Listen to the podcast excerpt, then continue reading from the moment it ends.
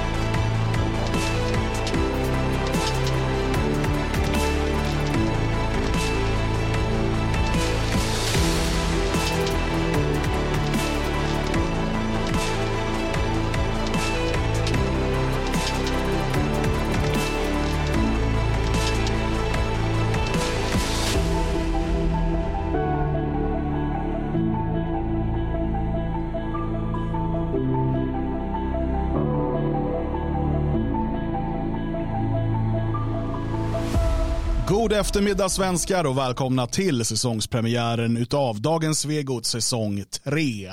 Tredje gången gilt, den här gången ska vi lyckas. Ja precis, det har gått illa de andra gångerna. Så att, jag vet inte med vad, men Nej, med men något ska vi lyckas. Mm. Nu jäklar, nu jäklar. det, det känns viktigt. Så, um, ja, vad har ni gjort hela sommaren? ja. men det har varit en del ledighet men inte särskilt mycket. Det mesta regnar bort. Mm. Och så var det kort. Mm. Så är det. Uh, Jalle, du har brutit tummen har jag hört. Ah, bröt tummen. Uh, nej, jag brutit tummen. Bara vrickat. Det har varit ett himla gnäll hela förmiddagen här om att du har så ont i tummen. ja, det har, ju, det har, det har gamats en del under uh, gamats en del under helgen här. Farbror är ju en gamer utan dess like. Det, det är skönt att höra att ni menar att jag tjatat om när jag sagt det en gång. Mm. Det lät som en gång för dig. Men hur gör man när man Med säger... åldern är det svårt att komma ihåg ibland vad man sa precis. ja, hörni, de har varit på mig hela dagen. Ska jag berätta snabbt bara vad som hände efter lunchen eller i samband med lunchen jag satt åt och sen så ja, Jalle gick förbi han började, alltså han började virra om en massa saker. Han började prata danska så stod det jag sa men du är inte dansk så här. Ja men så skulle han gå iväg. Och då, då går man ju upp för en trappa, du vet Dan hur det ser ut. Du har en, ja, en, en, grön dörr, den gröna dörren mm. ut, den vita dörren upp för trappan. Ja. Joe Biden här, han börjar rycka den gröna dörren som är låst och så står han ett tag och bara, du måste gå andra och då tittar han och så, och så bara går han iväg. Alltså det var det konstigt, men eh, vi håller ögonen på dig. Jalle. Jag gör det. Men jag vet ju att du så ofta glömmer att låsa så jag var tvungen att kolla om du verkligen gjorde det. Jalle ja. Joe Biden. Jalle Joe. ja, ja. ja, ja, men det är lugnt. Jag, jag, jag, eh, jag, jag bjuder på den här, eh, på lustigkurrarna här, jag bjuder på era skämt. Eh, tycker att ni ska få roligt i era liv lite grann. De är ju så hemska annars. Mm. Mm.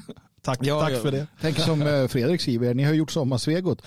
har haft tid för någon semester egentligen? Nej, i princip inte. Nej, inte en chans. Håll inte på med sånt. Nej. Eh, Det får man göra sen helt enkelt. eh, Någon gång. Det har du sagt i tio år. Jag, jag väntar fortfarande. Det ska bli kul när man provar. Eh, Vad fick du att ta den där anställningen egentligen? Ja, det var, ja. Ja, men han lovade så mycket dagen han kunde. Snart blir det semester. Ja, precis. Han, han sålde in det. Ah, kul. Fantastiskt. Det är ju dagens Svegot och saker är ungefär som vanligt. Men vi tror att de kommer vara lite bättre eh, den här säsongen. Och det kommer vara lite annorlunda med att vi har eh, fasta segment varje dag. Eh, idag lite senare i det här programmet så gör ju Hänt i historien comeback. Eh, har varit ett uppskattat segment eh, sedan vi började sända 2012 under eh, lite andra projekt, då, Radio Framåt och sen Motgift. Eh, och det har återkommit då och då när vi tycker att det är dags att liksom lyfta upp lite historiska händelser eh, på nytt. Eh, så det kommer vi få höra mer om idag. Och vad är det vi har idag på Hänt i historien, Magnus? Ja, men det blir lite om eh, hur det kunde ha blivit när Sverige, om, om Sverige hade hållit kvar vid sin koloni i USA till exempel. Vi ska resonera lite kring det. Men sen är det lite om Jack Uppskäraren och det är lite annat sånt här uh, smaskigt och uh, eh, true crime-aktigt. Oh, true crime. Det är populärt nu för tiden. Det är ju det. Så att, eh, mm. Precis, och det kommer lite senare. Men först eh, så ska vi tala om dagens ämne eh, som ju då är Ebba Buschs sommartal. Sedan vi bestämde det här så har också Jimmy Åkesson hållit sommartal och Magdalena Andersson. så att vi får se om vi tar dem i resten, de här under veckan också. Men idag så ska vi prata om Ebba Buschs sommartal och framförallt kanske reaktionerna på det. Varför säger hon som hon gör och varför reagerar folk som de gör eh, på de saker eh, som, som hon har sagt. Jag blev lite fundersam över att Ebba försvann här nu. Hon var med här ett tag men nu såg jag att Du menar har- i videoversionen? Ja, precis. Uh, Ja, men jag kan ta tillbaka nu den om bara- känns bra. Ja, ja. Där ja, kan vi ta bort skyltarna också? Nej men bara så att man får en helhetsbild på... Känns det bättre nu? Så där, nu känns det som att hon är med i studion nämligen. Ja. Hon står lite framför mig bara. Ja, men det, det får vara så. Du är lite i bakvattnet av Ebba. Ja. Nej, vi ska prata om hennes sommartal och jag eh, tänker att vi ska börja med att lyssna på något helt annat. Ja, för att jag tycker om att jäklas med er. Precis, det är helt rätt. Så att ni inte kan förbereda er. Nej, eh, vi kan bara lyssna på en... För hon kommer prata en del om det här med, eller i stort sett bara om det här med koranbränningar och eh, muslimers eh, reaktion på det och kraven på att eh, Sverige ska ändra grundlagar och allt möjligt.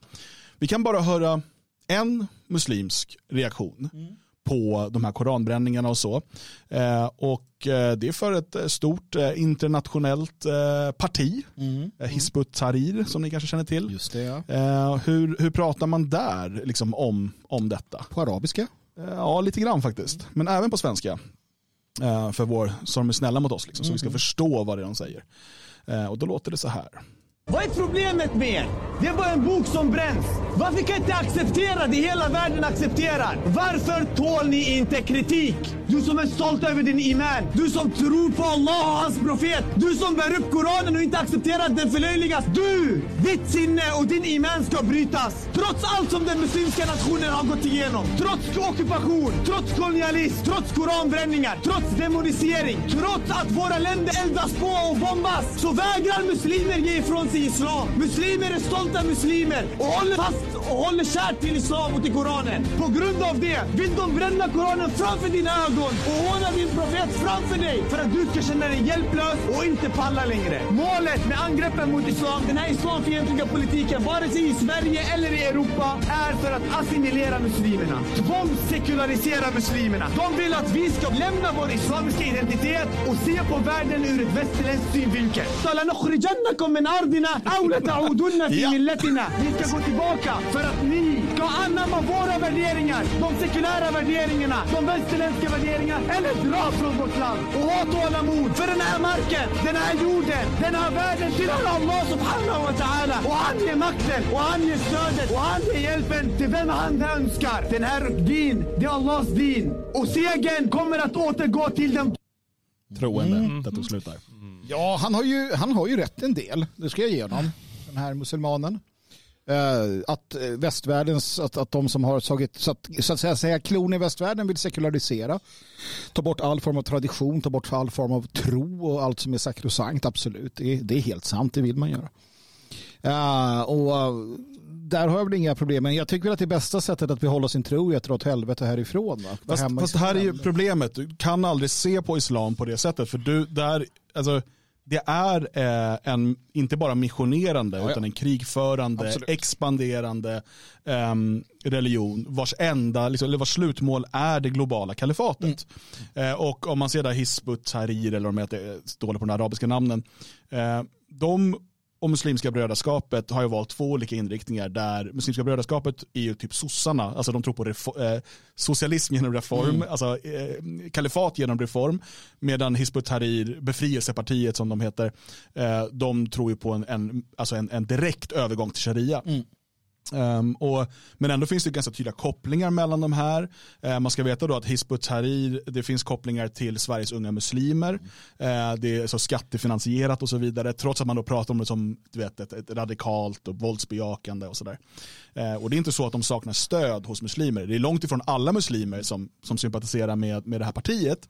Men det är inte så att de är obetydliga på något sätt, varken i Sverige eller, eller på eh, världsvid skala. Och det, det här bör man bara ha med sig att den här typen av retorik finns bland muslimer i Sverige. Ja, ja, och, och som sagt inte helt, inte helt eh, det, det är inte en sån liten del heller. Det, när vi tittar på vidare på, på Ebbas tal här så, så, så stöter jag på lite patrull när hon någonstans ska resonera med och hon ska få dem så här, ni som är imamer, ni måste förstå det och ni måste berätta om det pluralistiska. Så här. De skiter i det, lyssna på hur de låter. Det är det hon inte fattar eller inte vill, vill ta, ta, lyfta fram. Nej, det är också för att det går emot hela liksom, den, den mångkulturella idén. Saken är att den, den här mångkultur, det här mångkulturella samhället, om det i teorin ska funka, eh, så behöver alla vara supertoleranta. Alltså gå med på Ja. att, att den- din granne kan bete sig och göra vad som helst som skändar din tro, din uppfattning om världen och du ska bara acceptera det. Och likadant ska din granne göra.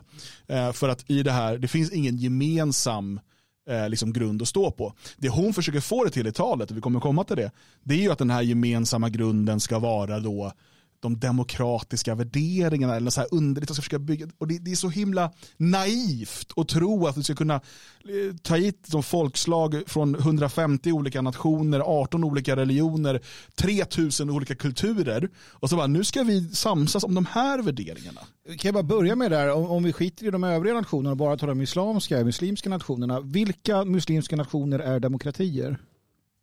Hand upp.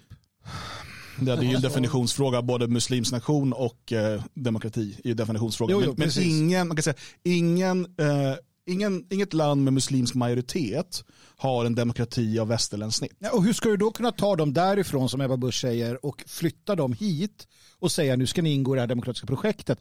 Jag menar bara där fallerar ju hela hennes, eh, hela hennes grund eh, som hon står på. Men eh, visst.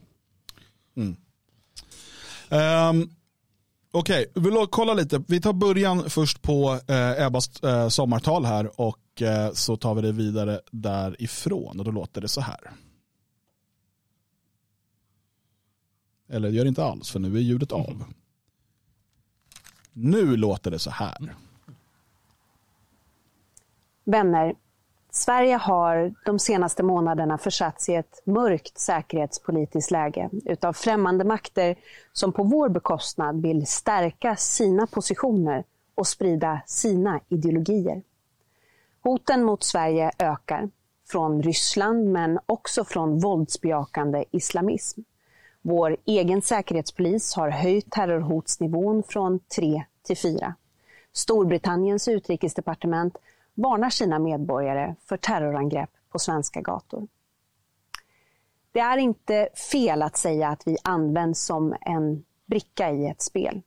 Men det vore fel att säga att vi därmed skulle vara maktlösa. Det är vi inte.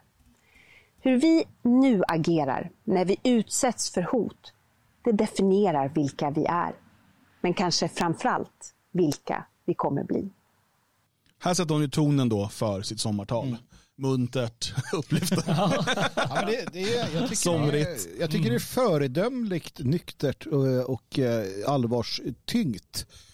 Um, måste jag säga. Och jag uppskattar det faktum att hon ändå använder hela eh, talet till den här, eh, till det här, den här problematiken. Och, och jag tycker att hon levererar en hel del bra eh, talking points vad det lider också. Um, sen är det lite kluvna tungor mitt i allt, men det kommer vi till. Mm. Precis, jag tänker att vi ska fortsätta här, för det är då, nu kommer hon ju vända sig direkt också till muslimerna i, redan, redan här i början. Det har föreslagits att Sverige skulle förbjuda bränningar av heliga skrifter, Koranen.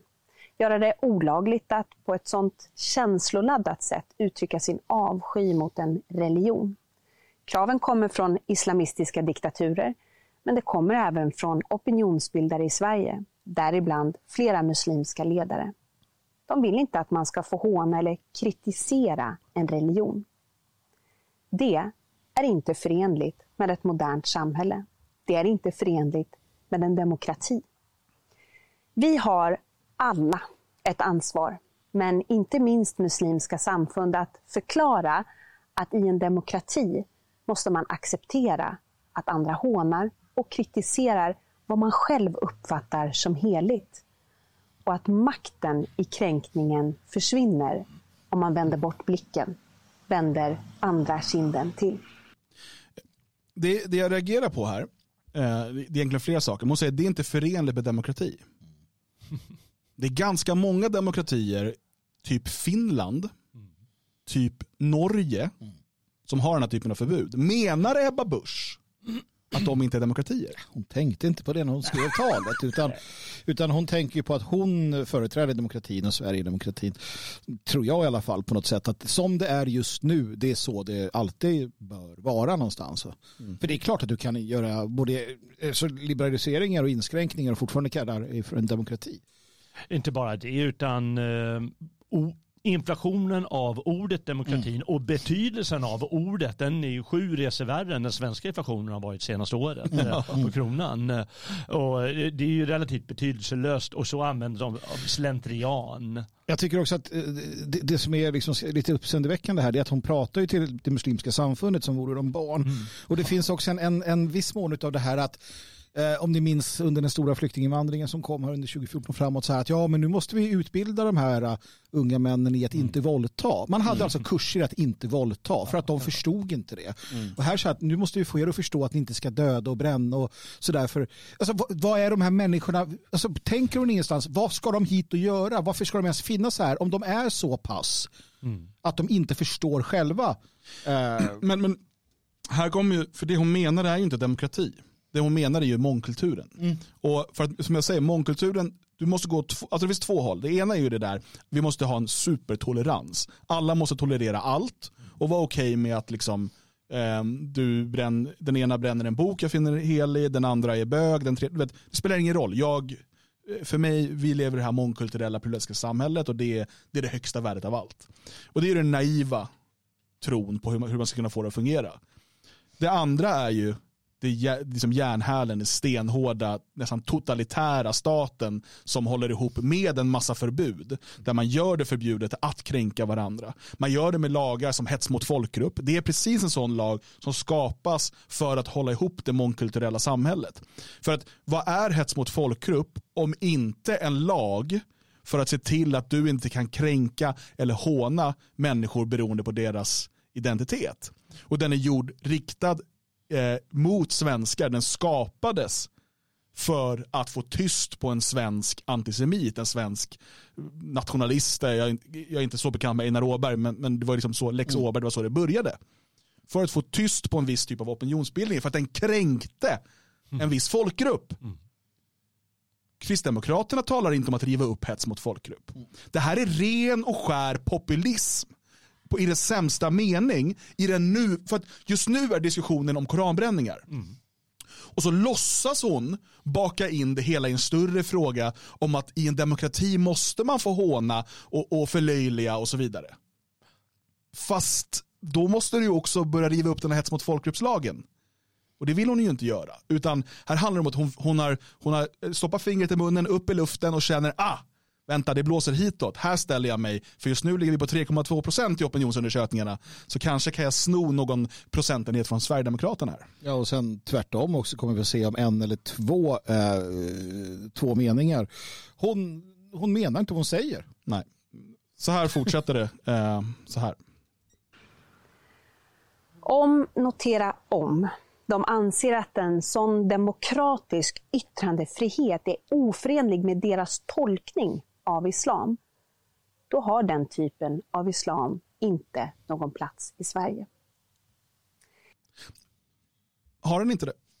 Alltså jag tycker inte att den har det, men, men eh, okej, okay. så att en tolkning av islam som inte tycker att man ska skända eller, eller, eller eh, vanhedra deras heliga symboler eller eh, profeter eller vad det är, den är inte välkommen. Så vilken islam är då välkommen?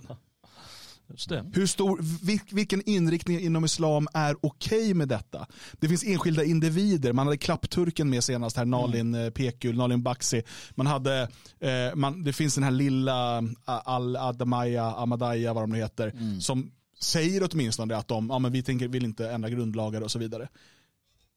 Men helt ärligt, du kan inte vara troende muslim och vara okej okay med det här. I sådana fall tror du ju inte på det som står i Koranen och haditerna. Eller? Nej, jag... Ja, det, alltså, där, man, där kan man ju föra in det i en diskussion. Kan du vara kristen och acceptera det här?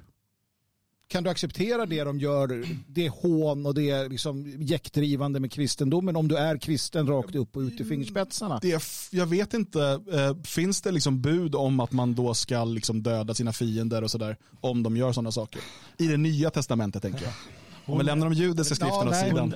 Hon, hon, men, hon försöker göra en poäng faktiskt. Eh, att kristendomen är förenlig med eh, den sortens demokrati och mm. yttrandefrihet som hon vill värna om. Mm. Eftersom den vänder andra kinden till. Hon säger det både två och tre gånger i sitt tal. Just det här. Och det är ganska tydlig markering att hon vill visa att den kristendomen går minsann bra. Jo, men där har hon ju också helt fel. För att man talar inte till hela världen i bergspredikan. Man talar till det egna folket och till församlingen tolkningen. Jo men hon, hennes ja. tolkning eller hennes liksom ja, uppfattning om kristendomen. Jag vill bara säga att Absolut, men jag, jag, jag tycker ändå att det här uttalandet är bra. För att det är ganska hårt. Mm. Och, och rent populistiskt så förstår jag att hon säger det men det kanske också kan ge lite vanligt folk som lyssnar på det lite liksom ja men, eh, ja, men lite så här uh, ryggrad och bara, ja, men det här kan man säga att de ska ut. För att om vi säger det att de här Ahmadinejad eller vad de heter, om det är de enda som blir kvar, ja men då har vi i alla fall kommit en bra bit på väg. Mm, ja. man, kan, man kan säga så här också, vad hon inte fattar. För hon säger till och med svenska muslimer och, eh, för, som hon vänder sig till. Och då vet man att det är en ganska stor grupp människor det rör sig om här. Att, Eller väldigt, väldigt liten som är svenska muslimer. ja, just det. Ja, just det ja. ja, men muslimer ja, okay. i Sverige. Muslimer i Sverige, jag har ju rättat henne här. Jag skrivit, de måste rätta talet eh, så här i efterhand. Nej, men eh, att går det att få muslimer att eh, ha kvar sin tro och eh, kunna låta, sig, låta sin religion hånas. Ja, det går ju om det, om det är några hundra. Mm. Det är så det funkar. Ja, ja. Så den mänskliga naturen funkar så enkelt. Okej, ja, men de får väl håna där på torget. Nu går jag hem och mm. ber till Allah. Mm. Och så får det vara med den saken. Så funkar det. Men om det är en maktfaktor, då funkar det inte längre. Det vet hon givetvis om. Och det är därför du har rätt när, när både du säger att hon är ute efter röster. Hon fiskar röster här. Och som ganska många som har kommenterat hennes tal gör. Jag måste ju också så säga när vi ändå pratar om det, för att det fanns en tid i Sverige då vi inte tillät någonting annat än protestantistisk kristendom. Mm. Eh, glöm att du fick göra något annat. Um, det är väl fortfarande så när det gäller kungen. Eh, kungen Absolut. Ja. Um, Uh, och, och, och, det vi nu då... Alltså, borde det som också vara när det gäller uh, regerings... Uh, okay, mm. Vi ska inte prata borde vara. Okay, Nej, men det, det, som har hänt sedan dess är att vi har blivit liberaler. Hela, och, också den nationella oppositionen. Alla nationalister idag är ju liberaler för de kräver religionsfriheten. De Hashtag kräver... inte alla nationalister. Jo men i princip alla. För att det vi hade var Hashtag ju en, i princip väldigt, alla nationalister. Det vi hade var ett samhälle som var långt mycket mer auktoritärt, långt mycket mer nationalistiskt och långt mycket mer um, hårt på de punkterna. Sen så började vi tillåta allting. Och nu står vi och säger att ja, men, liksom, alltså, i, i, det är ju, ja. förstår, alltså, vi hamnar lite intressant här. Uh, för att är det verkligen fel det islam säger? Att ge fan i att kränka oss? Vi gjorde ju det fram till för, vad är det, 30-40 år sedan? 50 år sedan? När, när, när avskaffade vi Eh, Hädelselag, jag vet inte. 70-talet. Ja. ja. precis. För 71 tog vi bort eh, lagen om att, för innan var det olagligt att bränna andra staters flagga mm. i Sverige, inklusive Sveriges flagga, mm. alla flaggor, stats, statsflaggor. Eh, men sen under Vietnamkriget så eh, brände ju vänstern ja, amerikanska flaggor och eh, jänkarna var inte helt nöjda med det. Eh, och då gick man helt enkelt in och ändrade lagen för att rädda vänsteraktivisterna då. Eh, och då tyckte man att det är klart att man ska få kränka och, och bränna och så vidare. För jag garanterar att svenska nationalister fram till 70-talet hade aldrig i helvete accepterat idén om att du ska kränka och, och förnedra Bibeln, kristendomen, Svenska eh, flaggan. svenska flaggan. Det hade inte hänt, men idag står svenska nationaliserat. Det är klart att du ska få kränka allting och spotta på allting. Kanske vi ska säga så här att nej, muslimerna, alltså vi, man ska, vi ska inte kunna kränka det som är vårt egna. Det- Vårt arv, vår tro, vår flagga ska ni inte göra någonting med. Däremot i Sverige kan vi kränka allt annat om vi nu känner för det. Eh, det Sen kanske är finns det där ju man normal anständighet. Och det här har vi talat om så många gånger tidigare. att Ingen av oss, vad jag, så som jag har förstått oss i alla fall, tycker att det här med att bränna böcker generellt, eh, liksom, som någon typ av uppvisning och framförallt religiösa böcker, att det är liksom något man kanske bör Mm. ägna sig åt. Sen finns det ju principfrågor här att muslimer eller utlänningar eller, eller utländska stater ska inte komma och diktera vad vi får och inte får göra i Sverige. Och det är ju den principfrågan vi har hamnat i nu. Precis. Eh, Så att, liksom, att ha, något längre filosofiska eller moraliska resonemang kring liksom själva beteendet är egentligen sekundärt. För det det handlar om nu är att man försöker då Eh, liksom förändra vår grundlag för att anpassa oss till en främmande religion och främmande folks vilja. Precis, och det är där som det, det, det skrämmande kommer in. För att återigen, här gäller det att vi har koll på det hela. För att någonstans har det blivit så att den, den, den svenska liksom, oppositionen av idag, den tenderar att dras en hel del åt det liberala hållet. Att så här, ja, men vi ska inte ha muslimer i Sverige, men hbtq det är okej. Alltså det där har vi ju pratat om många gånger i det här programmet just. Så vi ska komma ihåg de sakerna och, och förstå att, att vi kanske, till exempel du var ute och fäktades lite på, på Twitter om det dagen, att den här uh, muslimen nu som håller på att ägna sig åt bränna koraner. Den jäveln, han ska inte ha rätt att göra det. Han ska inte ha rätt att göra det i Sverige. Han ska inte ha rätt att vara i Sverige om inte vill det.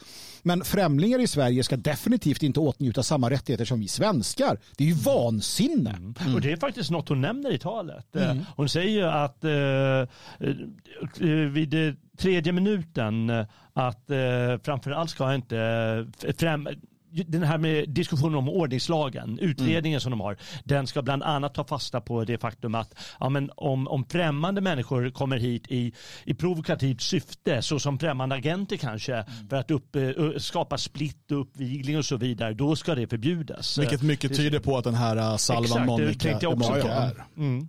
Han är, han, jag, jag tror inte att han har rent mjöl i påsen så att säga. Det finns något helt annat där.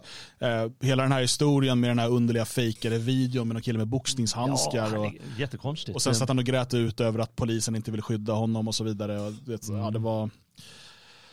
Nej, det, det nog finns något, eh, något Men- helt annat. Men, men hon, hon vill också ha, liksom, äta kakan och ha den kvar. För hon säger ju jättemycket som vi skulle kunna hålla med om. Eh, liksom, att islamism, det är, det är våldsbejakande ideologi säger hon. Vilket förstås stämmer. Och hon säger att eh, förbud på grund av hot, det kan vi absolut inte gå. Det är tio gånger värre än att eh, bara förbjuda på grund av yttrandefriheten och sådär. Så hon säger flera bra grejer men hon vill givetvis äta kakan också. Var det något mer ni reagerade på i talet? Någonting som du tycker vi ska lyssna på? Alltså, framförallt den kluvna tungan som, som kommer när hon säger eh, det här om utredningen som regeringen har. För att hon, hon börjar här med att säga då att eh, vi ska, inte, vi ska inte ge upp inför hot och liknande. Sen kommer hon till utredningen här som ska ge ett beslutsunderlag i frågan om Sveriges säkerhet bör beaktas vid tillståndsprövning för demonstrationer och allmänna sammankomster. Så å ena sidan ska vi inte liksom beakta detta, å andra sidan ska vi göra det. Men det är för att hon måste försvara två saker samtidigt här. Precis. Dels det som regeringen nu driver igenom, den här, eller drar den här utredningen. Måste förklara varför gör ni den? Eftersom att det hon säger innan är ju det populistiska där hon vet att hon liksom eh, för att få röster behöver säga att man absolut inte ska inskränka ehm, yttrandefriheten. Hon vänder sig också till eh, muslimer eh, återigen eh, och till exempel då så hon menar ju då att muslimer är starka anhängare, många muslimer är starka anhängare av yttrandefrihet och demokrati. Den, den är ganska rolig ändå. i Mellanöstern. Jag vet att många av er är starka anhängare av yttrandefriheten. Just för att ni förstår vad som i förlängningen riskeras om den skulle begränsas. Jag vet att ni sökt skydd i Sverige för att här finns en frihet som inte fanns i ert hemland. Ni har plats att bygga era liv i ett frihetligt Sverige. Och det här är ju inte sant. Alltså, ja, absolut på individnivå kommer du säkert kunna hitta muslimer som tycker att det är jättebra med de här sakerna och så. Men vad hände när um, stiftelsen Doku kontaktade moskéer i Sverige? Mm. Mm. 30 av 31 ville förbjuda koranbränningar. Ja. Inte bara det, de flesta av dem ville dessutom ha långtgående lagar för att förbjuda all typ av hädelse och sånt som kunde uppfattas som skändande av islam. Men, men det är därför kristdemokrati är ett hån mot kristendomen och Gud. Du kan inte ägna dig åt partipolitik och vara kristen. För då kommer du göra som Ebba Busch och stå och ljuga. Antingen ljuga medvetet. För att hon känner inte en enda muslim som är sån. Uh, eller så ljuger jo, hon. Jo, men det, kan hon nog göra. Ja, Assimilerade kulturmuslimer till viss del är ju hon Nalin Baksi en sådan. Jo, jo förvisso. Eh, för Nalin Baksi är mer socialdemokrat än hon är ja, muslim. Jo. Så att säga. Absolut. Eh, och, och, Jag köper det. Och det finns, det finns sådana individer. Men, och men hon finns... kan inte bygga ett resonemang som Nej, hon gör precis. På, liksom. och, för det hon, och det är ju liksom egentligen irrelevant att vända sig till så kallade kulturmuslimer. Mm. Det är liksom som att när någonting som berör kyrkans inre liv, ja, ja. att då vända sig till så kallat kulturkristna, alltså människor som aldrig går i kyrkan, Nej. som inte tror egentligen, men de döper sina barn i kyrkan på vilket sätt är de relevanta att vända sig Nej, till precis. i den frågan? Det är de ju inte. Nej. Eh, så va, hon vände sig till imamer vid, vid något tillfälle och började prata om dem. Och jag menar vad hon måste göra, om hon ska vara lite, ha en gnutta sanning i sig, det är ju att, att liksom ställa krav på de här ja, imamerna. Nu får ni ge fan i det Eller ja. får ni åka hem till Saudiarabien eller vart mm. ni vill. Jag menar det fattar ju, alla fattar ju inte det, men det, det blir ju blöjaktigt det här. Och det, det stör jag mig på ganska mycket, den här eviga vändningen till muslimer i Sverige. Mm. Mm. Jo men det är alltid det att man ska, att de vänder sig till den gruppen. En grupp som på alla sätt och vis har liksom visat ganska länge tycker jag vart de står i allt väsentligt. Ja, men hon säger också eh, vid 5.30 pratar hon om att parallellsamhällen skulle kunna skapas. Vadå, vi har ju hur många parallellsamhällen ja, ja. som helst. Mm. Jag menar, vad är det för skev verklighetsbild hon har? Eller eh, partipolitiken, vad har den blivit för, eh, vad ska man säga, vad är det för hållning den har mot publiken? Mm. Den är inte sanningsenlig. Men, och, och jag menar parallellsamhällen, det är ju i stort sett eh, synonymt med mångkultur. Mm. Annars är det ju inte mångkultur. Och alltså, det, det, är det här som är hela, hela idén med mångkulturen. Det man, eh, när man ändrade lagarna eh, mitten på 70-talet så var ju det, hela idén var ju att, att invandrare ska inte behöva assimileras. Mm. Tvärtom så ska de få eh, offentligt, alltså statligt stöd, finansiellt stöd för att bevara sin religion, sin kultur och sitt språk. Det, det här var, det, det är det som är, att, det är då Sverige blir en mångkultur 1975. Eh, det finns en jättebra bok, eh, logik.se, hur Sverige blev en mångkultur. Det finns också som ljudbok för den som inte tycker om att läsa. Eh, logik.se. men, men och nu plötsligt så ska man då 50 år senare efter att ha fört den här politiken i 50 år hävdar då att nej men nu ska ni inte bygga några parallella samhällen. Magdalena Andersson står och säger vi vill inte ha några Somali-towns i Sverige. Men det är ju den politiken ni har drivit i 50 år. Det, är den, det, är den, det var det som Olof Palme la grunden för. Ja, men det är och, det. Återigen, för att bara upprepa. Jag menar, det går i princip och kanske i praktiken att ha det här mångkulturella samhället på det villkoret att de här främmande kulturerna är en handfull. Mm. Då går det givetvis att ha, ja du får hålla på med din koran mm. där hemma hos dig och era, i, i, den moskékällan som finns där och där. Mm. Och ni får hålla på med er religion och ni får hålla på med era vanor. Men det går ju inte om de är tusentals. Nej. Redan om de i ett Sverige med åtta miljoner skulle vara tusen personer, då börjar det bli problem. Mm. Det är ja, så och enkelt. Det, och det vet vi ju. Vi, vi, har ju sett, vi hade ju någon moské i Sverige på början på 1900-talet eller slutet på 1800-talet. Det är alldeles utmärkt. Uh, jag, jag, jag gillar i alla fall att hon går på eh, massmedia och, och tyckarna att hon tar upp deras hyckleri i det att man eh, applåderar och det har man gjort allt från Anders Lindberg till vad de nu heter um, all skändning av, av uh, det kristna. Just det. För det, alla är överens om det, allt ifrån från hedningar till muslimer Eh, och alla däremellan är överens om att kristendomen den ska spottas på, den ska hånas och, och, och, och liknande. Men, men äh, islam då till exempel, det ska man vara försiktig med och så vidare. Alltså, så det är fantastiskt. Det är också roligt ju för att de här muslimerna som är nu ute hävdar, ja men man ska heller inte få bränna bibel eller toran, som att det är någon så här mångkulturell grej de ja. går på nu. Var är dessa muslimska församlingars eh, fördömanden av de, brand, de kyrkor som satts i brand i Pakistan? Ja, ja. Eh, och de människor som mördas och eh, förföljs över hela den muslimska världen Mm. utav muslimer. För att så fort muslimerna blir en tillräckligt stor andel så börjar den förföljelsen och den terrorn att ske. Mm. Det är, kom ihåg det, i Europa, det är muslimer som har eh, sprungit in på mässor och antingen stört och förstört eller till och med halshuggit Just det. en präst. Det är inga kristna som har stormat moskéer i Frankrike eller i Sverige och halshuggit en imam. Nej. Det har inte hänt. Det enda som har hänt är att muslimer har gjort detta. Men det är tyst. Tvärtyst från de muslimska församlingarna om detta. De är sådana lögnare. Eh, de- Det är den här takia. De ser sig rätten att ljuga för att det liksom ska vara bra för islam.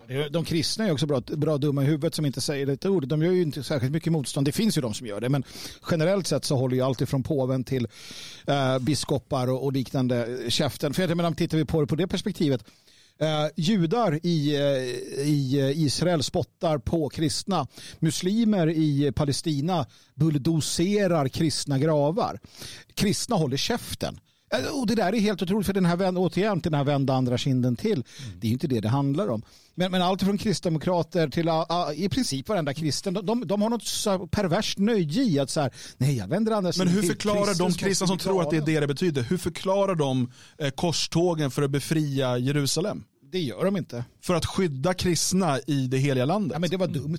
Det var Ja, då. det säger de nu ja. Det kan inte- det kan inte- nej, nej. Så de var inga riktiga kristna då eller? Nej, nej, Nej, de var ju dum, dumma kristna. De De, riktiga kristna, det är Stanley Sjöberg och Centrumkyrkan. Ja, ja, men, men nu, nu berör vi ju liksom den här eh, veckans snackis och det är att hon nämner ordet oikofobi. Ja. Och eh, hon har bara halvt rätt eh, med det här med oikofobi när hon säger att det är det att man får eh, lö- förlöjliga kristendomen eh, eh, anses ju okej men inte eh, islam. Det är lite där eh, dit hon vill komma. För det förlöjligas i de här eh, Grotesco-sketchen och eh, av några till. Och då gör hon ett problem av det. Men hon har missuppfattat att eh, svensk television och så vidare, framförallt SVT, de drivs av att vilja förnedra kristendomen. Alltså man måste ju fatta att det här är, det är inte bara religionen de vill åt, utan det är den kulturen som har varit kristen. Det är det de vill åt. Man får aldrig glömma det. Det är inte alls så att de vill förnedra Kristus på korset och skiter fullständigt i Ja, det. det är Det bara tant. De är ju, de är ju eh, nihilister eller ateister. Eh, och, men, men det är den här, det ska sticka i dig. Det är det de vill åt när de, när de hyllar det. Det får man liksom inte glömma. Så hon har inte helt rätt. Eh, det är värre än oikofobi. Ja, men om du tittar på det återigen då, den, den nationalistiska rörelsen eh, i, i, i, i Europa under, under i princip all tid har ju varit eh, kristen och stått upp för dem, eh, de så att säga, värderingen och den idén och den traditionen. Och om du tittar på vad som händer på 50, 60 70-talet, det som är, är ju, ett, det är ju en attack mot kristendomen, det är en attack mot de värden som är kopplade till det. Um, och hela den här uh, bränn bh, feministvärlden och så vidare. Det är ju som de säger själva i, i den här filmen som Belinda Olsson gjorde. Uh, de sa det att det var ju ett uppror mot kyrkan och föräldrarna i allt väsentligt. Där man ville liksom slå, slå mot det här. Så du har ju helt rätt i det du säger. Och det fortsätter än idag. De kan, inte, de kan skita, de, de bryr sig inte om Kristus. Nej. De bryr sig om det traditionella, det som hör till det här att, att vara Ja, men det här att inte se ut som en, en liksom, eh, prostituerad. Att, att bete sig, att föra sig. Allt det som kommer i det här. Eh, alltså, om du jämför en, en, en modern kristen som tar tron på allvar i, in, inom till och med pingstkyrkan för sig och beter sig på ett sätt som den normala svensken inte gör. De klär sig på ett sätt, de beter sig på ett sätt. Du, du har väl eh, själv stött, stött på det misstänker jag. Det brukar vi göra. Så att, och det är det man hatar. Man hatar tjejer som inte visar eh, liksom, som inte beter sig som slampor. För man vill att svenska tjejer ska vara slampor. Det är vad de här eh, tidningskärringarna och så vill. Och så vidare. Ska jag vara ärlig ville jag också det när jag var tonåring. Jo, men det är för att det inte fanns någon, du hade ingen präst med prästkrage och en fast hand som slog dig i ansiktet och sa skärp dig, gör Guds vilja din lilla palt. Det behöver vi alla. Ja. Du har ett kall. Absolut. När jag fyller 50 så ska jag göra Vad har det varit mer för reaktioner då på hennes? Är det, det är framförallt det här med orkofobi som folk Ja, men det var ju någon på, jävla bög, eh, ursäkta, någon eh, töntig, vad var han, någon jävla språkgubbe som sa ja, hon förstår inte vad ordet betyder. Ja, är och jag hatar sådana där som dyker upp varje gång. Nej, hon kanske inte har full koll på den etymologiska benämningen av ordet, men den där gubbjäveln kan ju hoppa i strömmen alltså. Jag orkar inte med sådana där vid. Bränn universiteten. Häng de intellektuella I Minecraft. i Minecraft. Okej, ja, men det måste väl ändå vara tillåtet med lite hängning? Det så? Ja. Nej, eh, det är jättelöjligt det där. Alla vet ju att man använder saker i lite utvidgad betydelse och alla fattar vad hon menar. Att det här, det, det, det är tillåtet att slå på dig men inte slå på den andra som är jättetaskig. Nej, Fast han precis, våldtar precis. 74 människor så är det bara tillåtet att slå på dig. Det är vad oikofobi betyder i folkmun. Och det räcker väl. Det, är så, det de stör sig på det är ju att det här oikofobi då är, är som de kallar en flört. Med, Är det det du är uppe här eller? Här är Fredrik Nej, det är Strages. han ja. också. för men, helvete. men nu, nu ska jag tala om Varför finns han ens kvar? Ja, varför Va? existerar För att han är musikkritiker. Ja, Men hur, Ja. hur länge till kan han liksom vara, Nej. försöka vara hipp med en keps? Sån här rak skärm du Vet du vad Strage och eh, Mats Malm är? Eh, han- På många det- ord till dem. Viktor Malm. Viktor Malm. Ja. Ja. eh, inte Mats Malm, utan han sitter ju i akademin och är en av eh, ändå någorlunda vettiga där.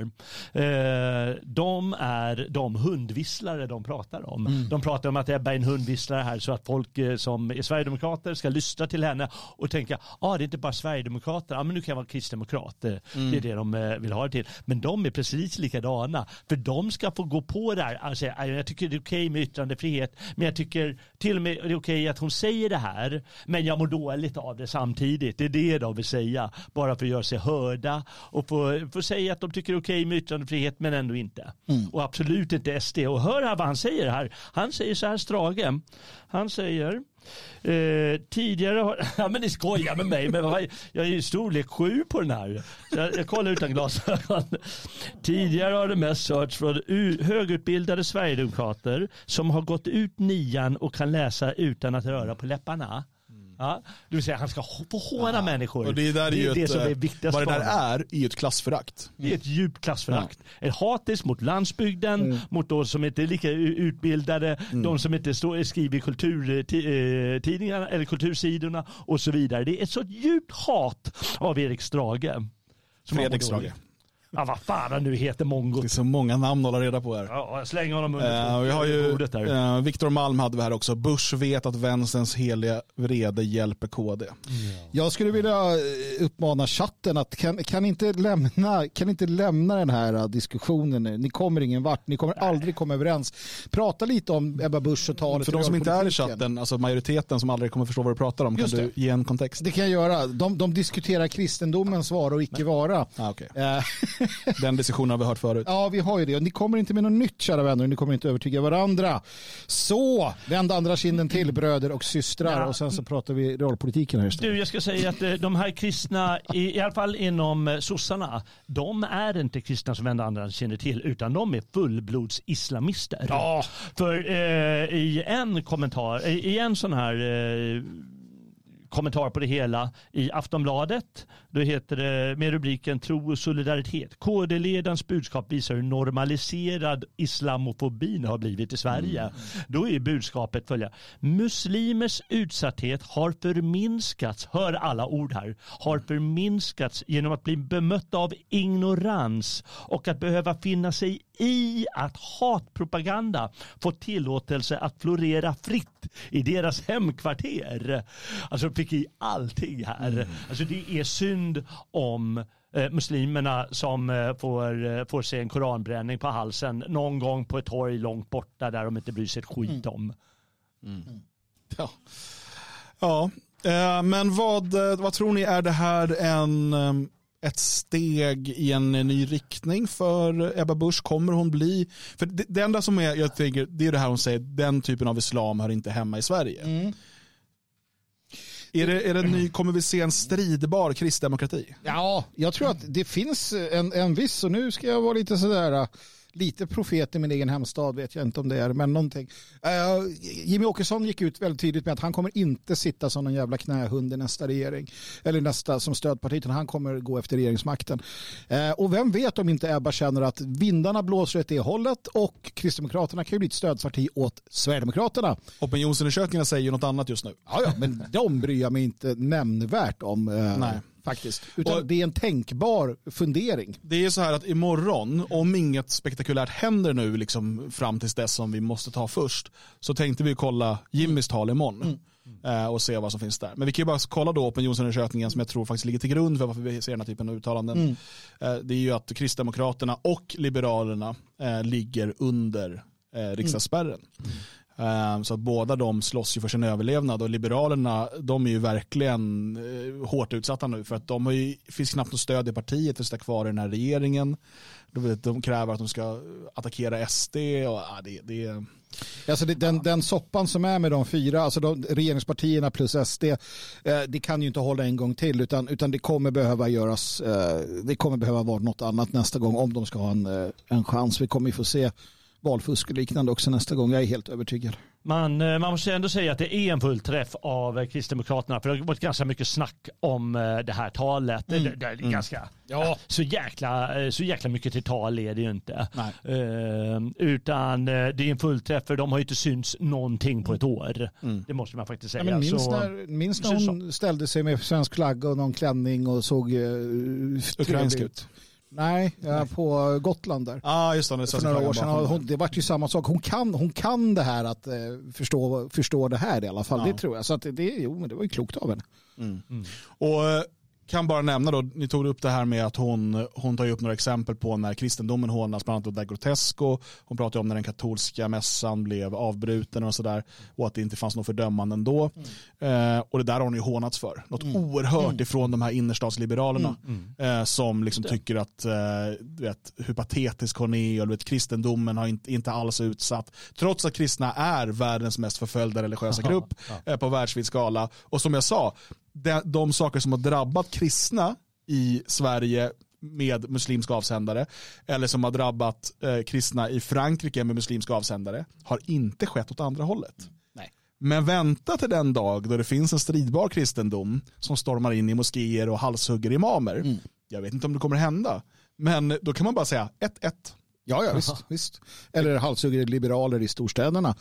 eh, som i en av profeternas Men- böcker när de märker ut dem med en, och sen en stridshammare. Just det. Men då är det ju inte 1-1 utan då är det 1000. Ja. Så de måste göra tusen gånger i så fall. Ja.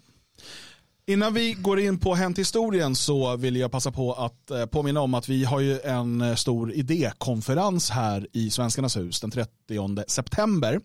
Eh, och jag hoppas verkligen att så många av er kan komma på den som möjligt. Och det är ju så att om man bokar plats nu innan 31 augusti, alltså nu under augusti månad, då får man 35% rabatt. Eh, Då kostar det 195 spänn att komma. Det är larvigt. Det är knappt så att det liksom är värt att öppna bokföringen för. Nej, nej, nej, nej, nej precis. Men eh, jag tror inte att det är... Eh, men, alltså, 195 spänn, det är sex stycken eh, talare. Och det kommer vara panelsamtal, diskussion med eh, folkpubliken. Och sen är det ju alltid den här underbara möjligheten att träffas och umgås i Svenskarnas hus med andra eh, fria svenskar.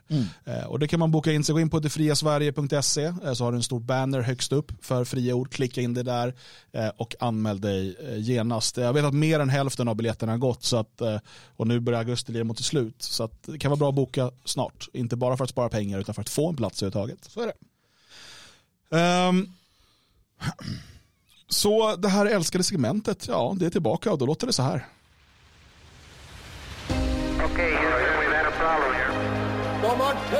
Skafferiet, ätit sig igenom visthusboden. Estonia, this is Celia, Europe. Uh, mayday, mayday. Three shots were fired at President Kennedy's motorcade in downtown Dallas.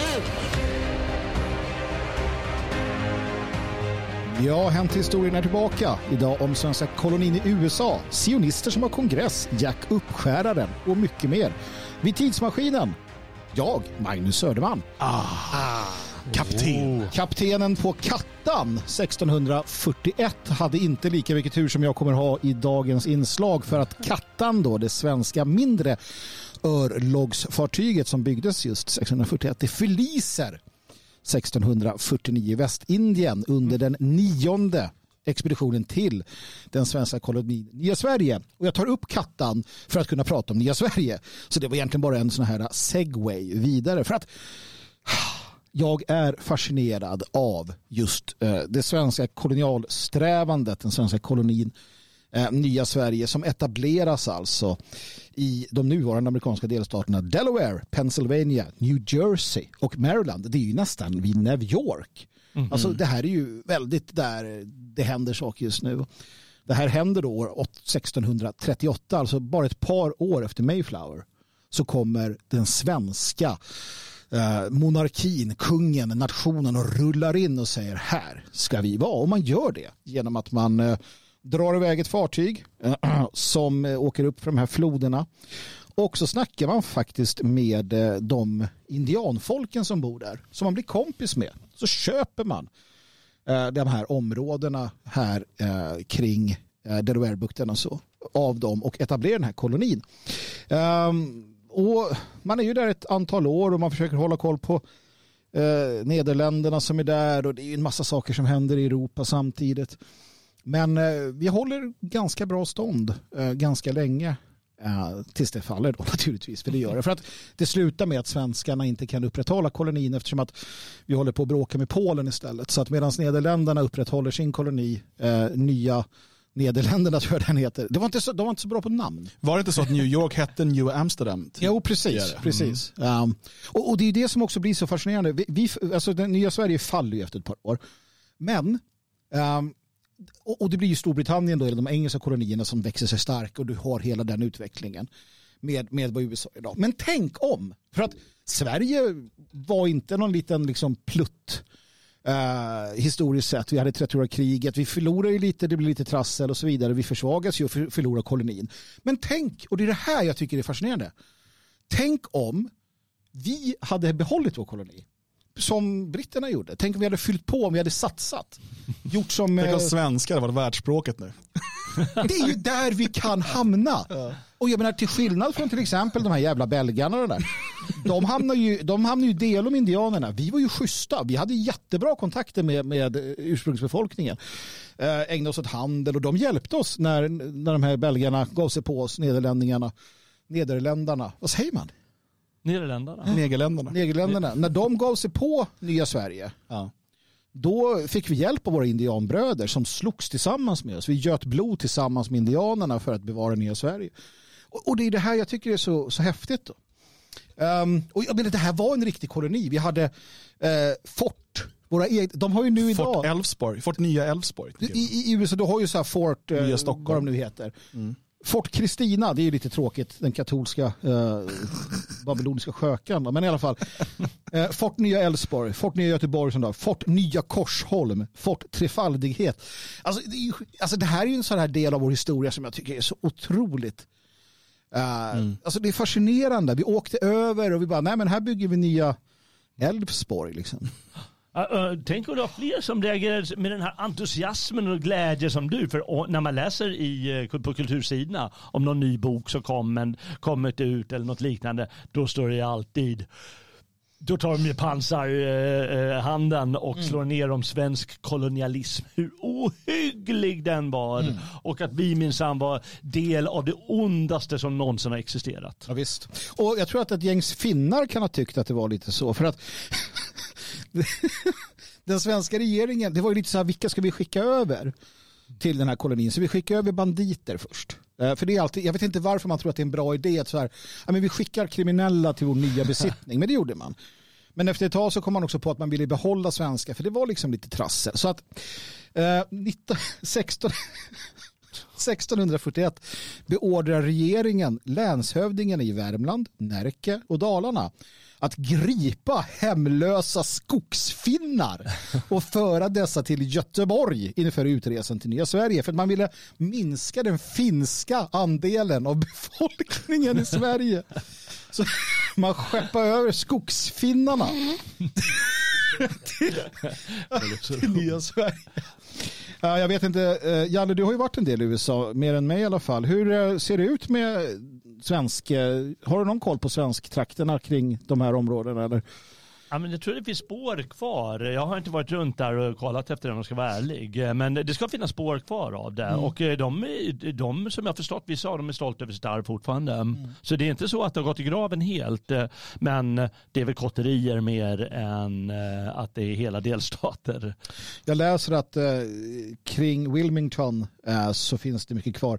Eh, svenskarna grundade de första lutherska församlingarna i Nordamerika. Den svenska kyrkan, Trefaldighetskyrkan, Holy Trinity, är den äldsta ännu aktiva stenkyrkan ser. i Nordamerika. den finns fortfarande där. Och sen har du ju, eh, finns också Fort Kristina-parken ser jag här. Eh, Med Delaware-monumentet i. Så att det finns ju spår av det fortfarande. Trots att det var en ganska kort period. Jag, det här är, jag, jag ska erkänna att det här är en som saker jag inte kan jättemycket om. Så att jag tittade lite snabbt här och såg att när vi förlorade eh, de här delarna då till, till eh, Negerländerna, eh, då var ju det genom persikoträdskriget. Just det. Hur häftigt är inte det? Bara det. Jag vet inget mer om det. Jag vill inte veta mer om det. Nej, för jag det tycker jag. namnet gör att jag Ja. ser framför mig, du vet, jag tänker på de här fläderblommorna i den här Astrid Lindgren, Bröderna Lejonhjärta när de kommer till Nangijala där. Va? Typ så, att det fast det är persikoträd där de springer runt där och Ja, krigar. men- och de springer så här graciöst. Och så här, du vet, vackert dansande runt. Och, så. Nej, men så att, eh, det här är något vi borde läsa mer om helt enkelt. Jag vill bara purra uppmärksamheten på, på nya Sverige och, just få folk att tänka, tänk hur det kunde ha blivit. Fredrik Lindström har ett program på SVT, det går att se på SVT Play nu, som, som handlar just om tänk om. Där han, tänk, tänk om vi inte hade förlorat Finland. Tänk om Stora Bält, tänk om hela armén hade gått genom isen. Du sa ju något intressant förut, fick mig att tänka, det var någon som påstod att eh, eh, där vid den här tiden i USA, Mm. eh, eller på, på 1780-talet, jag ser att du skrivit det där, 1783, då eh, hade man omröstning eh, om man skulle ha engelska eller tyska som officiellt Mm. språk för USA. Och tänk om det blivit tyska, eller som du säger här, tänk om det blivit svenska av någon bisarr anledning.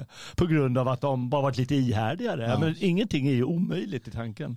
Hade det varit viktigt, alltså, vi skulle inte lagt så mycket eh, tid på öst, alltså hålla Finland och sådär. Nej, Ryssland Vi skit skulle i det. Skit i det. Framtiden var i väst Ja. liksom. Det var Ja, säkert vi svårt att veta det. då. Liksom. Ja.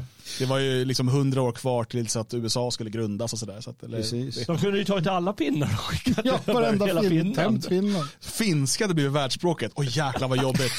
Tänk dig alla behöver sitta och traggla finsk grammatik i skolan. På tal om det så är det ju 1783 eh, hänt historien den här veckan som USA då erkänns eh, efter Parisfördraget. Och då kan vi komma ihåg att Sverige Först! näst, först, Näst först. nummer två att erkänna eh, USA eh, görs utav Sverige 1783. Eh, samma dag faktiskt. Eh, Frankrike gör det då före oss. Så att eh, vi har en gammal historia med dem och det är lite intressant. Jag, jag tycker om det eftersom att eh, USA då bryter med den eh, royalistiska traditionen men bibehåller, alltså av någon anledning så tycker ändå vi här att det är okej. Den svenska monarkin tycker att det är en okej idé att göra som man gör i USA för man ser någonting där. Jag tycker det är spännande. Eh, grattis USA till det. Vad händer eh, 1897? Jo du, då så samlas några hundra skäggiga judar i ett rum i Basel. Och där ställer sig Theodor Herzl upp och initierar den första sionistiska kongressen där den sionistiska världsorganisationen grundas och där judarna bestämmer sig för att de vill ha en nation och den stora judiska konspirationen tar sin början. Det är verkligen då den börjar. Ja, det beror på vem du pratar med. Ja, nej, men det är, allt det här är ju sant. Alltså, judarna träffas, några stycken, de som är sionistiska judar, som har anspråk på... Sionistiska judar är alltså, de, de har en vision om ett judiskt hemland i det som nu kallas för Israel. Säger du ja. För vissa hävdar att de har en annan eh, idé också. Okej, vilken var det? Ja, men det är som kalifatet för judiskt. De ska ta hela världen. Så att det är det här det börjar de här problemen med den judiska konspirationen som många har. Det är så här, vilka judar är det? Sionistjudarna eller shadi, är det liksom sefardi? Det finns ju, precis, är det finns ju judar som inte är sionister, Ja, men som är väldigt mycket judar. Ja, och som är liberaler. Det, alltså, Ja. det, det, Och eller konservativa, väldigt ortodoxa Ja. judar som är antisionister. Ja, det, absolut. Det finns en väldigt stark antisionism också. Så att, eh, man ska vara försiktig, men det är absolut intressant. Det är därför jag tycker, precis, det är därför jag stör mig på när folk använder, eller när man försöker byta ut judar mot sionister. Eller ja, så vi, här, vi hade ju det som en hemsk, alltså det var dumt. Ja men som att det vore liksom eh, synonymer med varandra. Eller överhuvudtaget ehm, framgångsrika eller maktstarka judar att de automatiskt är sionister. Det stämmer ju inte alltid heller. Nej. Sen har de, och det här kan man ju prata om i evighet, men judarna har en intressant förmåga. Att när det verkligen, when push comes to shove, då är man jävligt eniga om, om vissa saker.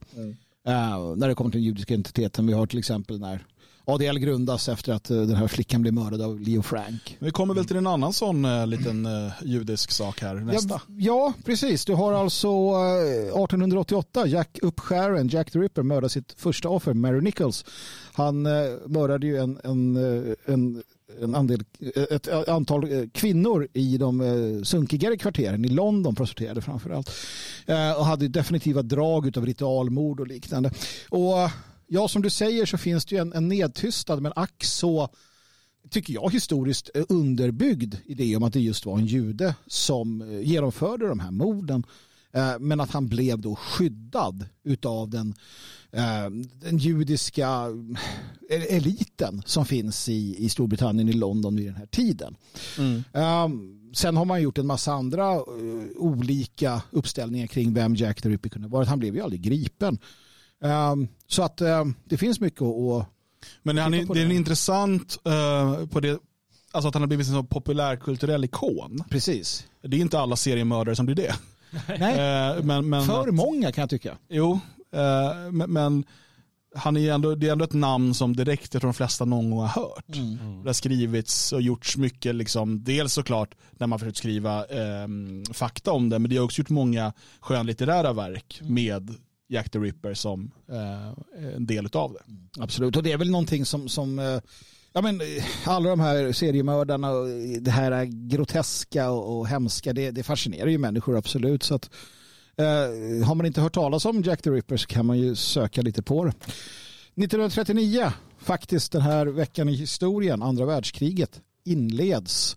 Eh, och det inleds enligt officiella, eh, officiella källor av att Tyskland går över gränsen till Polen och eh, det, det Då. un, ja, sätter igång det hela. frågan är, ja, jo, ja, men visst, det är då det här får sin början så att säga. Men samtidigt så är det inte ett världskrig än. Nej, nej. Eh, och frågan är, har det, an, har det första världskriget verkligen slutat? Nej, det har det inte. Det har det inte. För man pratar om mellankrigstiden. Ja, absolut. Tyskarna till exempel då skrev ju under eh, fredsfördraget i Versailles. Eh, där man då, ja, men, men där man då eh, förlorade stora delar av sitt land.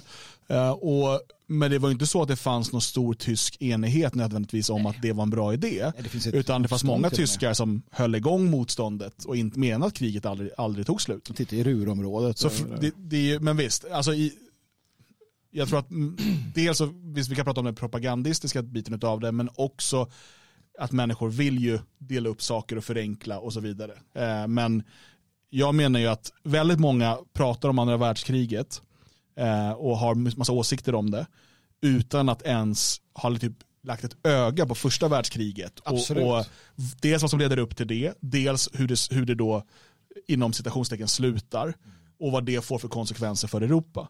Vi pratar här om, om eh, liksom från 1914 till 1945 har vi ett besinningslöst mördande av, eh, av människor. Eh, och jag menar, vi pratar här europeer som sprider det så här även till andra kontinenter. Men det är ju en av de, alltså det här mördandet är ju den, en av de mörkaste delarna i, i alla fall i modern historia. Det är liksom svårt, den här köttkvarnen Ja, ja. utav, nej, det, det är så det går inte att svårt förstå. att föreställa sig alltså. Saken är den också som du säger, jag, jag tycker att man borde ha en större intresse för det just av det skälet att det är så pass stort och det är ändå nära i tid. Eh, om vi tittar på vad som händer, varför går Tyskland in i Polen? För det tror jag är svårt att säga att de inte gör. Eh, det, Det vore för en intressant teori. det, har ju, det har ju sina orsaker naturligtvis. Så Jag, menar, jag, jag köpte häromdagen en, en intressant, eller inte häromdagen, det var ett tag sedan, men jag köpte en bok som är då eh, den tyska generalstabens vitbok där man redovisar, den här ges ut alltså precis i, i, efter krigsutbrottet, där man redovisar brev från, alltså mellan Tyskland, Polen och Storbritannien och Frankrike. Där, på, där Tyskland vid upprepade tillfällen säger åt polackerna sluta döda vår befolkning. För att man har ganska bra, eh, bra uppfattning om vad som händer med folktyskar i, i de områdena. Man skriver till Storbritannien och säger kan ni hjälpa till här och se till så att polackerna slutar förtrycka, döda etc. vår befolkning. Uh, och så vidare och så vidare. Gränserna är inte fastställda Nej. när du tittar på efter Versailles, alltså tittar på första världskriget. Polen, ja, de har Plus att aldrig... du har ju pågående eh, progromer och så vidare gentemot eh, tyskar Ja. i, eh, i de här områdena. Vi har ju dessutom, det är ju bara eh, någon vecka eh, tidigare som man eh, skriver under det som sen känt som Molotov-Ribbentrop-pakten. Och det är också kul nu med liksom rysk eller sovjetisk historieskrivning. Det där vill man inte ens prata Nej. om. Att man faktiskt eh, för att det är så här, men tyskar, nazisterna, Ja, bla bla bla, bla, bla. Men man skrev under ett avtal eh, just som, just som gjorde att man hade, båda länderna hade rätt Mm. att eh, anfalla länder som låg emellan dem. Eh, och för att båda hade intresse i det. Eh, alltså man kan säga att Sovjet gav klartecken till att Tyskland skulle återta de delarna som man ansåg var tyskt av Polen. Och vet du vad som händer när Molotov-Ribbentrop-pakten blir offentlig i Tyskland? Jo, i Bru- kring och i Bruna huset i München, det vill säga NSDAPs partihögkvarter, så vallfärdar medlemmar i partiet och kastar sina medlemsböcker och spottar och beter sig väldigt dåligt mot nazistpartiet. För de är så upprörda över det svek man upplever från Hitler och partiet att man har gått in i en pakt med Sovjet. För man trodde att vi var ju antibolsjeviker. En historisk, en historisk liten del som ingen någonsin pratar om. Det faktum att det var tillåtet och helt i sin ordning att visa den typen av, av eh, missnöje. Kastar partiböckerna, går ur partiet och liksom dra åt helvete era jävla Man, man, nassar. kan lägga Eller till. Men man kan lägga till ännu en grej att uppröras över som säkert har sina små orsaker. Eh, Men det är ju när det här stackars Polen blir uppdelat eh, mellan eh, Tyskland och Sovjetunionen. Och eh, du, du frågade, det är inte då det blir ett världskrig, men det börjar bli det i och med att Storbritannien förklarar Tyskland krig. Varför förklarar de inte eh, Sovjetunionen krig?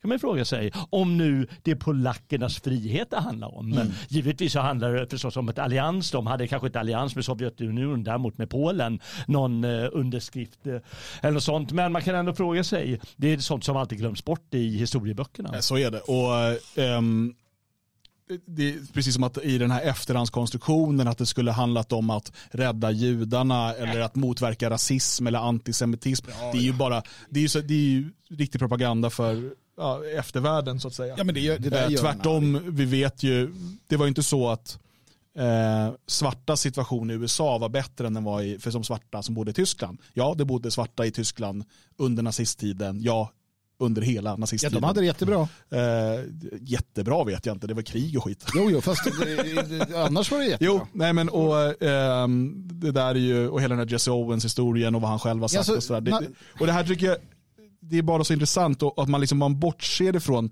viktiga delar av historien. Jag menar, det, är inte, det här handlar inte om att eh, på något sätt ifrågasätta att Tyskland gick in i Polen.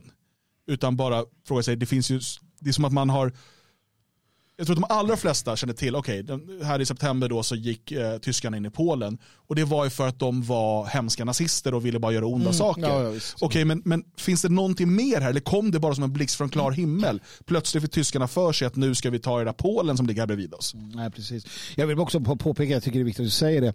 Alltså, de- den, alltså, eh, den tyska nationalsocialismens rasidé. Alltså saken är att Hitler var ju, han var ju en väldigt stark kritiker av amerikanska rasismen. Han såg ju den som riktigt så här dålig. Det, han, han gör vissa uttalanden, intervjuer med amerikanska journalister. Han föraktar, han föraktar den typen av liksom nedvärderande rasism som man ser i USA. I en eh, propagandaaffisch så, så vänder de sig mot Ku Klux Klan till exempel som de ser som en riktigt så här sunkig, eh, sunkig liksom, eh, rasism. Det är en helt annan sak den här europeiska tyska nationalsocialismens idé och syn på ras och liknande. Eh, det var ju därför man hade goda förbindelser. Det var därför tyska Nordafrikakåren hade svarta naturligtvis med och, eh, till hjälp om man tog hand om det. Och det, det var fritt fram. Jesse Owens till exempel, och han fick alltså som han själv berättar, han reste fritt i Berlin. Han kunde äta med vem han ville, han kunde sitta vart han ville, han kunde gå vart han ville. Hitler var artig och, och eh, applåderade honom och träffade honom medan Roosevelt sa att den där vill inte jag träffa. För att i USA var han inte ens en människa. I Tyskland var han en, en, en fullgod människa. Det är skillnaden och det, det är bara så det är. Ah. Va? Vad händer sen då? För att eh, vi vet ju att det blir andra världskriget, andra världskriget slutar. Men är det något mer i den här veckan som händer kort därefter kanske? Ja, vi har Sovjetunionen som 1949 provspränger sin första atombomb. Eh, då dessa helvetesvapen då eh, når sin, eller börjar nå sina, sina, eh, de når inte sin potential men man förstår vad det här är.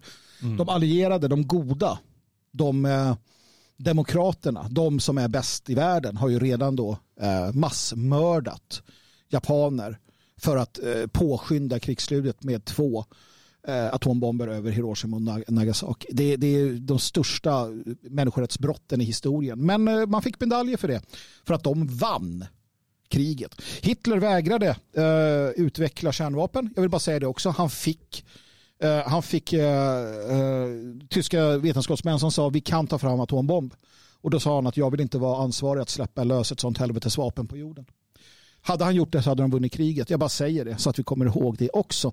Eh, Sovjet gör detta och där är det ju igång med kapprustning och elände. Vad tycker vi om eh, några tankar kring atombomber?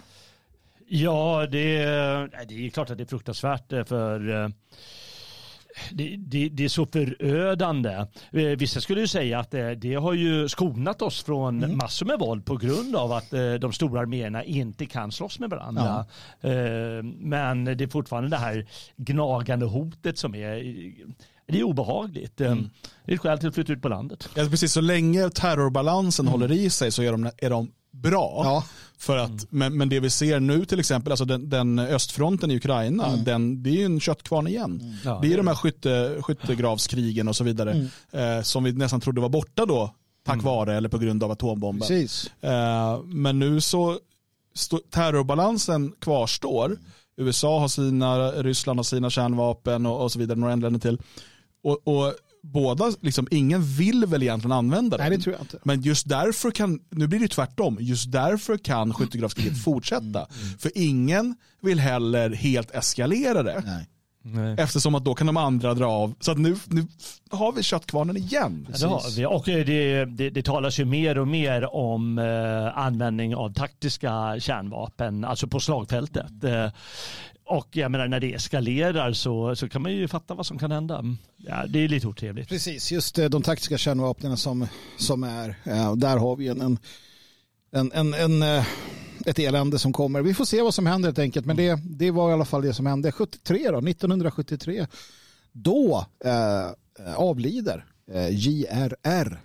Sean Rel Royal, eller vad heter han? John Real Real Tolkien. Den brittiska författaren. Um, ja, han avlider. Eh, Tankar kring Tolkien? Har ni några? Jag vet inte, det är häftigt. Alltså, eh, jag tror att de flesta känner ju såklart till då Sagan om ringen. De flesta har säkert sett filmerna, kanske inte läst böckerna, men många har läst böckerna också. Eh, och eh, det, det är ju liksom att han bygger en värld och speciellt då i sin eh, som, som språkvetare och liksom språkentusiast bygger de här språken, den här världen och så vidare. Och sen är ju liksom Sagan om ringen är ju nästan en konstruktion som kommer senare. När han har, skapat, han har världen och allting klart för sig. Så, okay, nu ska vi skapa, sen ska det skapas en historia i det där också. Eh, som blir episk. Eller jo, den är episk såklart. Samtidigt så är den ju om man, jag tycker att många fantasyböcker, inte för att jag har läst jättemånga, men de jag har läst tycker jag ofta missar det här alldagliga som tolken faktiskt har med.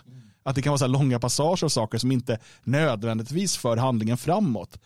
Jag menar inte bara Tom Bombadil nu för det är jättekonstigt. Men bara så här bäst. hur hoberna lever och vad de gör och vad de äter och liksom det är bara berätta sådär och det är bara mysigt att sjunka in i. Liksom. Tom Bombadil är Iluvatar. Alltså det är bara så. Han är Iluvatar. Det är Jag en är- gud. Ja, Jag är övertygad om att han är Iluvatar. Men det är min tolkning av det hela. Uh, men själv så tycker jag om eh, Tolkien. Framförallt för att han, det finns ett citat, jag läste en, en biografi om honom där han säger då att eh, han ser sig själv som eh, sub-creator till Gud. Han var ju, han var ju trogen, trogen, troende katolik om jag inte missminner mig nu. Um, och han såg sig själv och han sa att människan har ett, ett alltså från Guds, eh, det är en, ett, liksom en, en av Guds är att vi ska skapa tillsammans med honom, under honom, genom fantasin, genom att skriva, genom att skapa saker så blir vi sub-creators. Och jag gillar den idén, jag tycker den är vacker. Um, sen gillar jag också att han satt på universitetet. De hade ju sin hemliga klubb där, eller sin hemliga var det inte. De hade sin klubb, han och, och andra som sen kommer eh, gå vidare och skriver Narnia och så vidare. Det är ett helt gäng med, med författare som alla på sitt vis är sub-creatures. Så jag, jag, jag tycker det är, ett, det är något fascinerande med det där och det gillar jag. Uh, absolut. Nej, det är ju kul framförallt att han har eh, på något sätt ändå blåst liv i eh, eh, gamla germanska och finska och, och keltiska myter. Mm. Det är väldigt, eh, det, man ska inte glömma den gärningen faktiskt. Att det, det är ganska, tänk om det bara varit ett torrt akademiskt ämne som bara några få hade brytt sig om. Ja, ja, nu visst. är det miljarder människor som mm. tycker att det här är skithäftigt. Och, vi hade ju en, en, den första svenska översättaren var ju äh, av Tolkien, vad hette han nu igen? Äh. Åke Olmarks i alla fall. Jo, just det. Olmarks var det.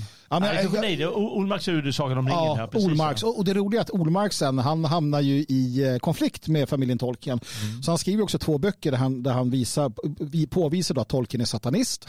Eh, att familjen Tolkien tillhör ett satanistiskt sällskap och att alla Tolkien-fans är satanister. Att Tolkien är vedervärdig. Om någon av er har någon av de böckerna som Åke Olmarks har skrivit där han hänger ut Tolkien som satanist och ni inte vill ha kvar den, snälla skicka den till Svenskarnas hus, eh, att Magnus Söderman, för jag vill så gärna gärna läsa den. Man, man måste ändå poängtera att Åke Olmark, om det är någon som är mer fantasifull än Tolkien så är det Åke Olmark. Fanta Åke Olmark är fantastisk. Men är det hans översättning som de heter Hober? Han gör lite som han vill. För sen, för, för sen kommer en översättning när de är hobbitar. Ja, vad, vad hette Bildo Bagger eh, i hans första översättning? Det, var, alltså det är ganska fyndigt tydligen. Men, uh, jag kommer inte ihåg alls. Han hette uh, Bilbo Säcker. Just det. Säcker. Alltså, saken är att Åke Olmarks, han gör, när han gör översättningarna så tycker han att här missar ju Tolkien viktiga saker. Så han ändrar som han vill. Och, jag, jag, och Olmarks är ju bäst och han blir ovän med allt och alla och så vidare. Men just de där att, att Tolkien är satanist, alltså det är fantastiskt. Länge leve uh, Åke Olmarks. Ja, han är ju död men han är en fantastisk människa. Uh, Eh, det sista jag har är att uh, Eamon de Valera uh, avlider 1975 den här dagen i historien, den här veckan i historien. Och han bevisar där någonstans, eller han är så att säga undantaget som bekräftar regeln att det går åt helvete för dissidenter.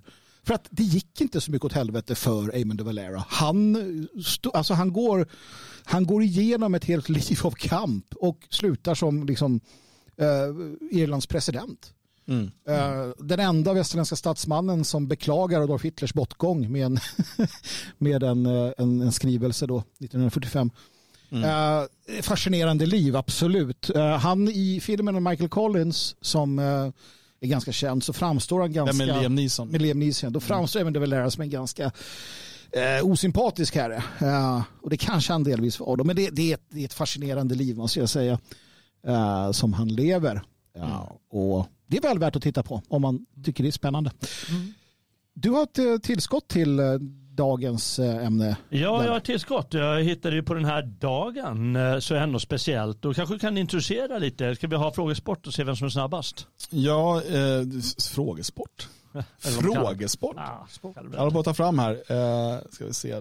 Du har skickat till mig här. Ja. Eh, och det... Vem är snabbast med att detektera? Vi har då att... Eh, här kommer det.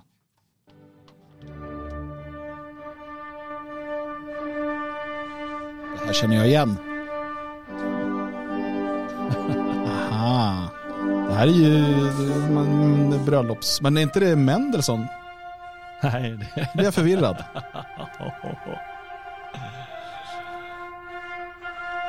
Ja, är fortfarande ingen i chatten? Nej. Nej. Nej. Händer eller inte? Jag tänker att det är... Eh, det är Wagner. Det är Wagner. Är det, är det från Lohengrin?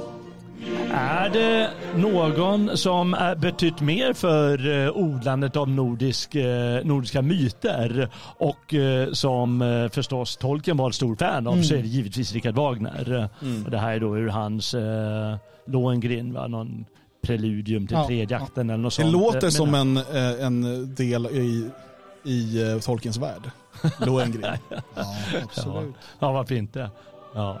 Nej, det, är, det är ju baserat på en tysk eh, medeltida saga. Jag tycker också att det är kul att var det Nietzsche och Wagner som blev ovänner? Eh, Ja, de blev ovänner. Ja. Och det ska tilläggas att eh, den 28 augusti eh, 1850 så hade Lohengrin alltså premiär. Ja, precis. Stämmer det Jalle att du har varit i Bayreuth och suttit och lyssnat på Wagner-veckan? Absolut inte göra. Och kommer jag aldrig att göra.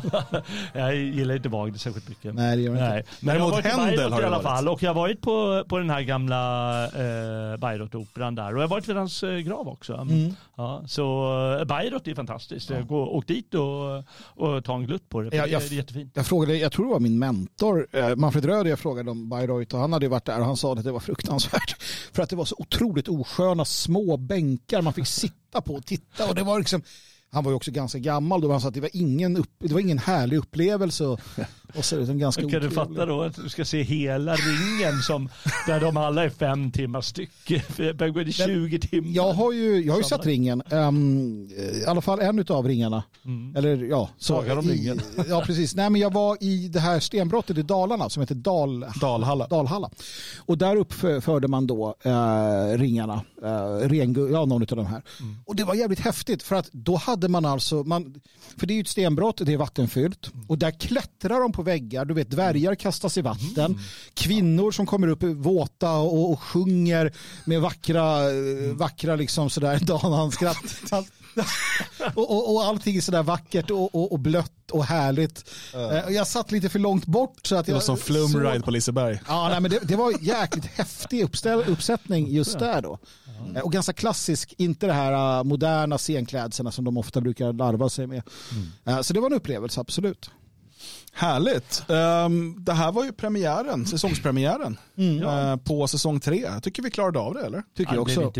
Jag vill bara säga det att den här frågan, källa om Hitler och atombomb, ja det är i någon av Otto Scorsenis eh, självbiografier eh, där han... eh, Han är Mossad-agent. Ja, han, han hjälpte dem. Men han hjälpte också Sadat. Och så var han, bodde han på Irland.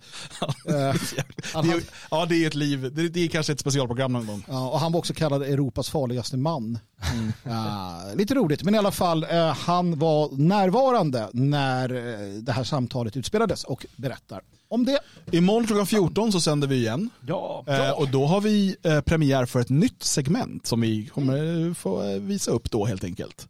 Eh, så att eh, det ser vi eh, fram emot att få göra tillsammans med er. Vi börjar klockan 14 eh, som vanligt. Den här veckan så kommer alla program ligga ute i sin helhet i efterhand på YouTube och, och Odyssey och så vidare. Se jättegärna till att sprida dem, hjälp till att dela, eh, trycka på gilla och allt sånt där som man behöver göra för att eh, vi ska kunna nå ännu fler svenskar. Ni förstår själva hur viktigt det är. Och eh, vill man sen från och med nästa vecka ha tillgång till alla program i efterhand, eh, då behöver man bli stödprenumerant och det blir man inne på svegot.se support. Då gör man också det här möjligt helt enkelt. Men eh, jag tänker att vi bara får önska en fortsatt fin måndag och så hörs vi imorgon klockan 14, samma tid, samma kanal och så vidare.